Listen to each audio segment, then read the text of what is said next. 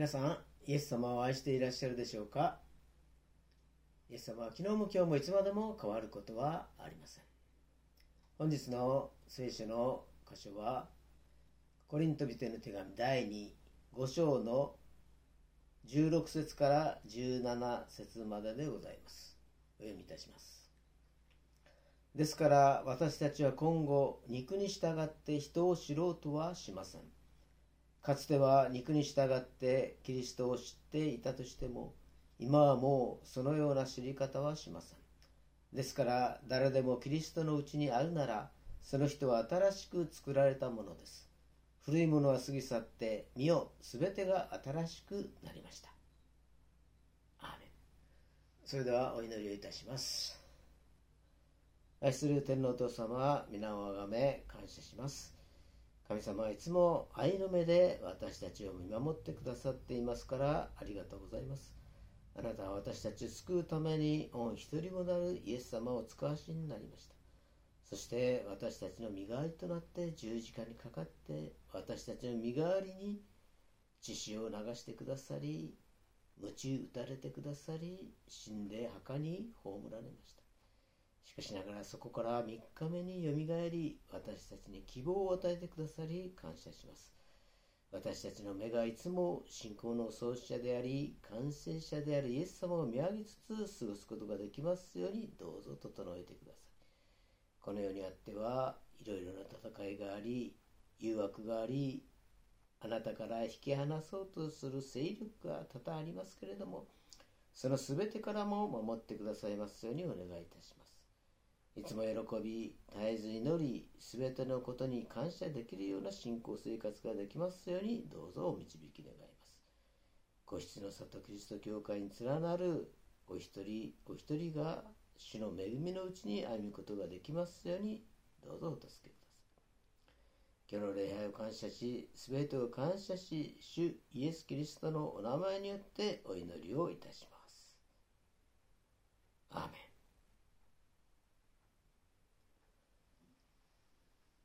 今日はイエス様の中の自分を見よと題してご一緒に恵みをお分かち合いましょう。えー、さて私は今年4月で72歳になります。まあ以前よりもですね、気力も体力も、えー、だんだんとですね、落ちてきて目も見づらくなってきました。まあ持っていたものが少しずつ失われてね。まあ、そうは言っても、この70数年間ですね、大した病気もしなくて、えー、過ごしてこられたことを神様には感謝しているのであります。でも、夜としなみには勝てないというか、少しずつですね、えー、各パーツが衰えてきているようになってきます。まあ、そのこともですね、少しずつ自覚して、えー、用心しながらですね、暮らしていくの、いっているのであります。まあ、自分の弱さを認めるという時に思い出すのはパウロですね。第2コリント12章9節を見ますと「しかし主は私の恵みはあなたに十分である。私の力は弱さのうちに完全に現れるからである」と言われました。ですから私はキリストの力が私を覆うためにむしろ大いに喜んで自分の弱さを誇りましょうと。このように、うんパウロはですね、言ったのであります。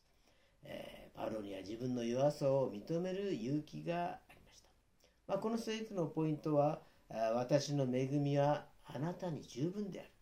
キリストの力が私を覆う。喜んで自分の弱さを誇りましょうということだと思います。私の恵みはあなたに十分である。まあ、とは言っても私たちはないものをねだりをしたりですね他人と比較して、えー、劣等意識を持ったりしますよね、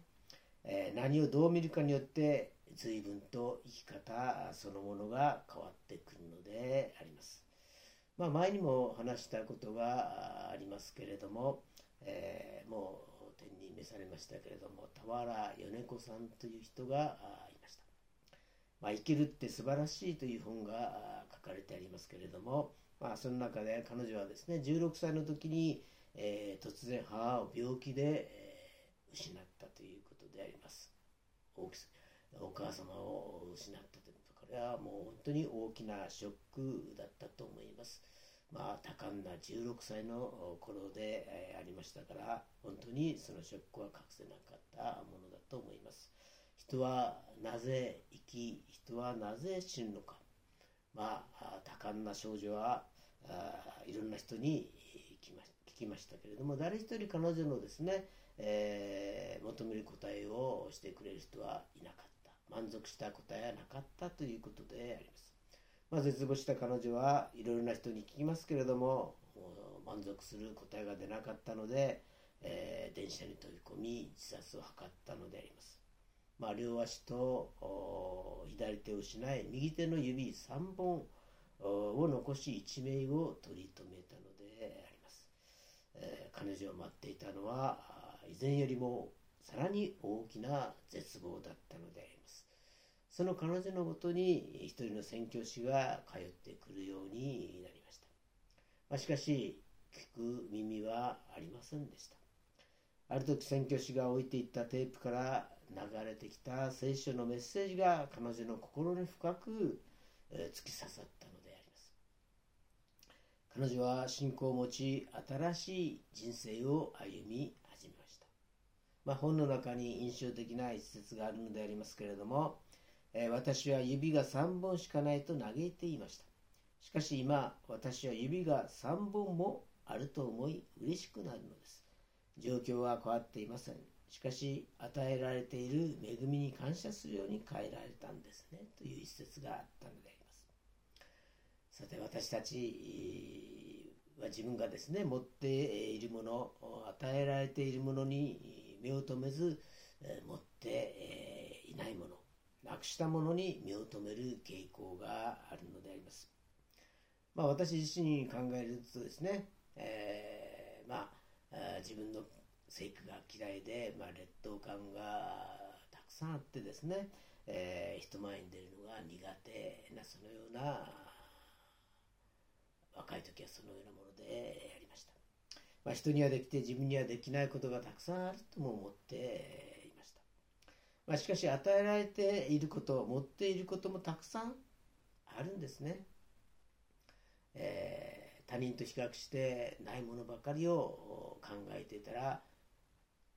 気持ちがですね、本当に沈んでいきますけれども、いや、あるもの、自分の良きものを探していくと、これは気分が高揚していくものであります。えー、見失っているもの、ないものを探すと絶望ですけれども、あるもの、自分の中にあるもの、良きものを探すと、これは希望が出てくるのであります。えー、まあ、与えているものに感謝するとですね、本当に、えーそのことに目を向けていくと感謝があふれてくるのであります。神の恵みは私に十分である。私たちは自分が与えられているものに目を向けそれがどれほど素晴らしいものなのか今一度考えてみる必要があるのではないでしょうか。聖書はそれは神のあなたへの恵みでありまたプレゼントであるというんです。それからキリストの力が私を覆うという言葉もあります。パウロはそのように言いました。私は誰も、私たちは誰もが弱さを持っているのであります。弱さは多くの場合、自分の力ではどうすることもできません。そしてこの世界では弱さを克服し、乗り越えよ。強くなれと言われるのであります。そしてそれができないとダメなんだという評価を受けてしまいます。まあこれは苦しいことですよね。神様は人間を創造された時一人一人を完全な存在として創造されたのではありません。弱さや足りなさを与えられたのであります。なぜでしょう？それは人間が互いに助け合い支え合うものとなるためでありました。そして神様は人が一人では、えー、一人でいるのは良くないと言われ人間同士が助け合える関係を築けるようにしてくださったのでありますパウロはキリストの力が負うために自分の弱さを誇りましょうと言いました彼が弱さを誇ることができたのはキリストの力が自分のその弱さを負うということを知っていたのであります。自分で何とかしなければならないなら大変なものであります。では、キリストはどのようにして私たちの弱さを覆ってくださるのでしょうか？もちろん、直接神が覆ってくださることもあることもあります。ま、しかしながら、多くはですね、えー、そのよその弱さを補うのはあその周りの人たちでその人と関係を持っている人たちが神様の愛に促されて弱さを負うために働いてくださるのであります。そのため地上に置かれているのが神の教会ということであります。クリスチャンということであります。ですから教会とは強い人が集まる場所ではないのであります。弱い人たちが集められそれぞれ自分の持っていることをできることを持ち寄って互いに支え合い助け合う場所だということができるのでありますそして喜んで自分の弱さを誇りましょうともパウロは言われました私たちが生きている世界は弱さを受けに受け入れにくい世界でありますですから、どうしても自分を強く見せ、弱さを隠そうとするのであります。まあ、そして、疲れ果ててしまうのであります。私たちの弱さは、神の愛で覆われる必要があるのであります。そして、教会の中で覆われ、励まされなければならないのであります。できないことはできないのであります。ですから、助け合うことが必要となってきます。しかし、その弱さを他の人に認めてもらうためにはまず自分自身がその弱さに気づき、えー、その弱さを素直に認めるということが先決なのであります私たちにはこの弱さを認める勇気がいるんですね。そのためには自分が神の素晴らしい作品であるということを知る必要があるのであります。しかし多くの人は自分が神の作品であり高価で尊い存在だということをですね、えー、知らないのであります。そのことをですね聞いたこともないという人が多いのでですからこの世の評価や価値を信じ込み疲れてしまうのであります神様が大切な存在としてこの世界に生み出してくださったことがわからないからであります神様は私たちの弱さをダメだと言われないんですね。むしろその部分を覆いたいと願われているのであります。神様がどれほど私たちを愛しているか知ってほしいのであります。弱さとは神様が手で覆いたい大切な一部分でもあるのであります。私たちと神様を結びつけるものということになりますね。創造主なる神様を信じこの方の前でありのままの自分の弱さを受け入れる勇気を持つことが大切なのであります。イザヤ書を見てみましょう。イザヤ書41章の実節見ますと、恐れるな、私はあなたと共にいる。たじろぐな、私があなたの神だから。私はあなたを強くし、あなたを助け、私の義の右の手であなたを守ると、このように書かれてあります。神様は共におられるのであります。神様は私たちを強くしてくださるのであります。神様は私たちを助けてくださるのであります。神様は私たちを守ってくださるお方などであります。私たちが何を見るかが大切なことであります。見るということはとても力があります。見る者がいつも近づくのであります。私たちはイエス様の中で新しくなった自分を見なければなりません。えー、今日の本文の第2コリントの5章の17節を見ますと、ですから誰でもキリストのうちに会うなら、その人は新しく作られたものです。古いものは過ぎ去ってみよう。すべてが新しくなりました。このように書かれてあります。第一に罪が許され義とされた自分を見なければなりません、まあ、以前は罪の中で失敗し悪魔の奴隷の生活を見続けながら、まあ、いくらその中で私たちが死を死をと呼び求めてもですね罪の勢力から逃れることはできません。私たちはイエス様の血潮で洗い清められ神様の子供となった自分の姿を見るべきであります。私はキリストと共に十字架につけられました。もはや私が生きているのではなくキリストが私のうちに生きておられるのですと。ガラテヤ書の2章の20節に書か罪が許され義とされた自分を見なければならないのであります第二に精霊を受けて清さと愛の実を結んでいる自分を見なければなりません。聖霊様はイエス様を受け入れた人の中にあるのであります。その方を認めて歓迎し、礼拝し、その方を見続けると、その方が私たちをキリストの栄光の姿に変えて、栄光の姿に変えてくださるのであります。そして私たちが清い生活と愛の実を結ぶように私たちを祝福してくださいます。私の霊をあなた方のうちに授け、私の掟に従って歩ませ、私の定めを守り行わせるとエゼキエル書の36章の27節に書かれてあります。主の御言葉を守ることができるのは、それは聖霊様の力であります。第3にイエス様の打たれた傷によって癒された自分を見なければなりません。まあ、病気になった時にはですね、えー、私たちは感覚によって痛みを感じるのですけれども、まあ、信仰によりイエス様の打たれた傷によって癒されたというその姿を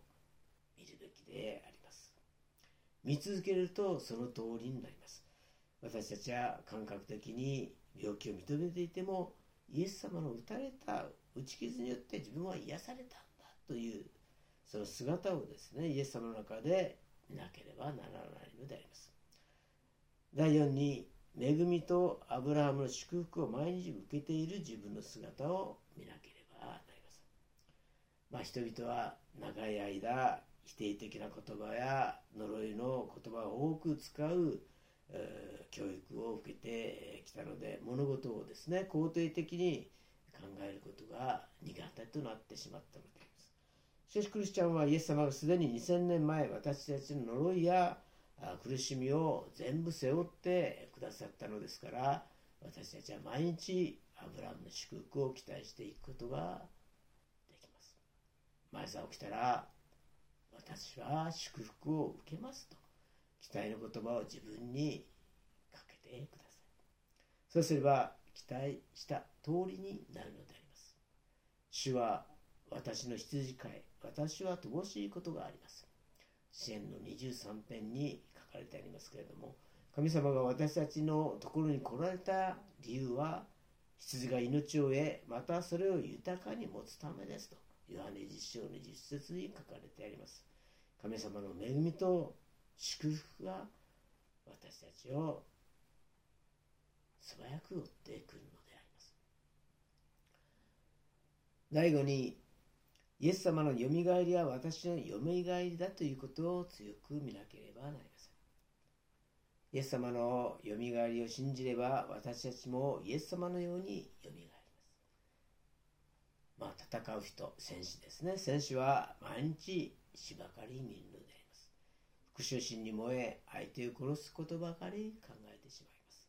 戦士は自分が負けたら自殺して自分の義を立てようとします。しかし私たちはイエス様のよみがえりを見なければなりません。イエス様は一粒の麦のように私たちのために地に落ちて死なれましたけれども、多くの実を結ばせ結ばれたのであります。善を行った者はよみがえって命を受け、悪を行った者はよみがえって裁きを受けるのですと。ヨハネの福音書の5章の29節に書かれています。イエス様のように人を生かすために善を行って良いよみがえりを毎日夢見ていきましょう。信仰の創始者であり、完成者であるイエス様をいつも見上げていきましょう。岩さのただ中にもしあなたが今誰も言えない苦しみにあっているならイエス様も共に苦しんでいる。もしあなたが今一人で戦いの中にいるならあなたは一人ではない。イエス様が共におられる。痛みのただ中にあるならイエス様も共にもしあなたが今疲れて立つことができなくても倒れそうになっても忘れないでほしい。神様が共にいること。恐れな私はあなたと共にいる。たじろぐな私があなたの神だから。私はあなたを強くしあなたを助け私の義の右の手であなたを守るお祈りいたします愛する天のお父様皆をあがめ感謝いたします。あなたは私たちがどんな状況の中にあったとしてもいつも共にいてくださいますからありがとうございます。私たちを強くし助け守ってくださいますからありがとうございます。困難の山だけを見続けるのではなく困難の山を平坦にしてくださる神様を見続けることができますようにどうぞ今日の礼拝を感謝し、主イエス・キリストのお名前によってお祈りをいたします。アーメン。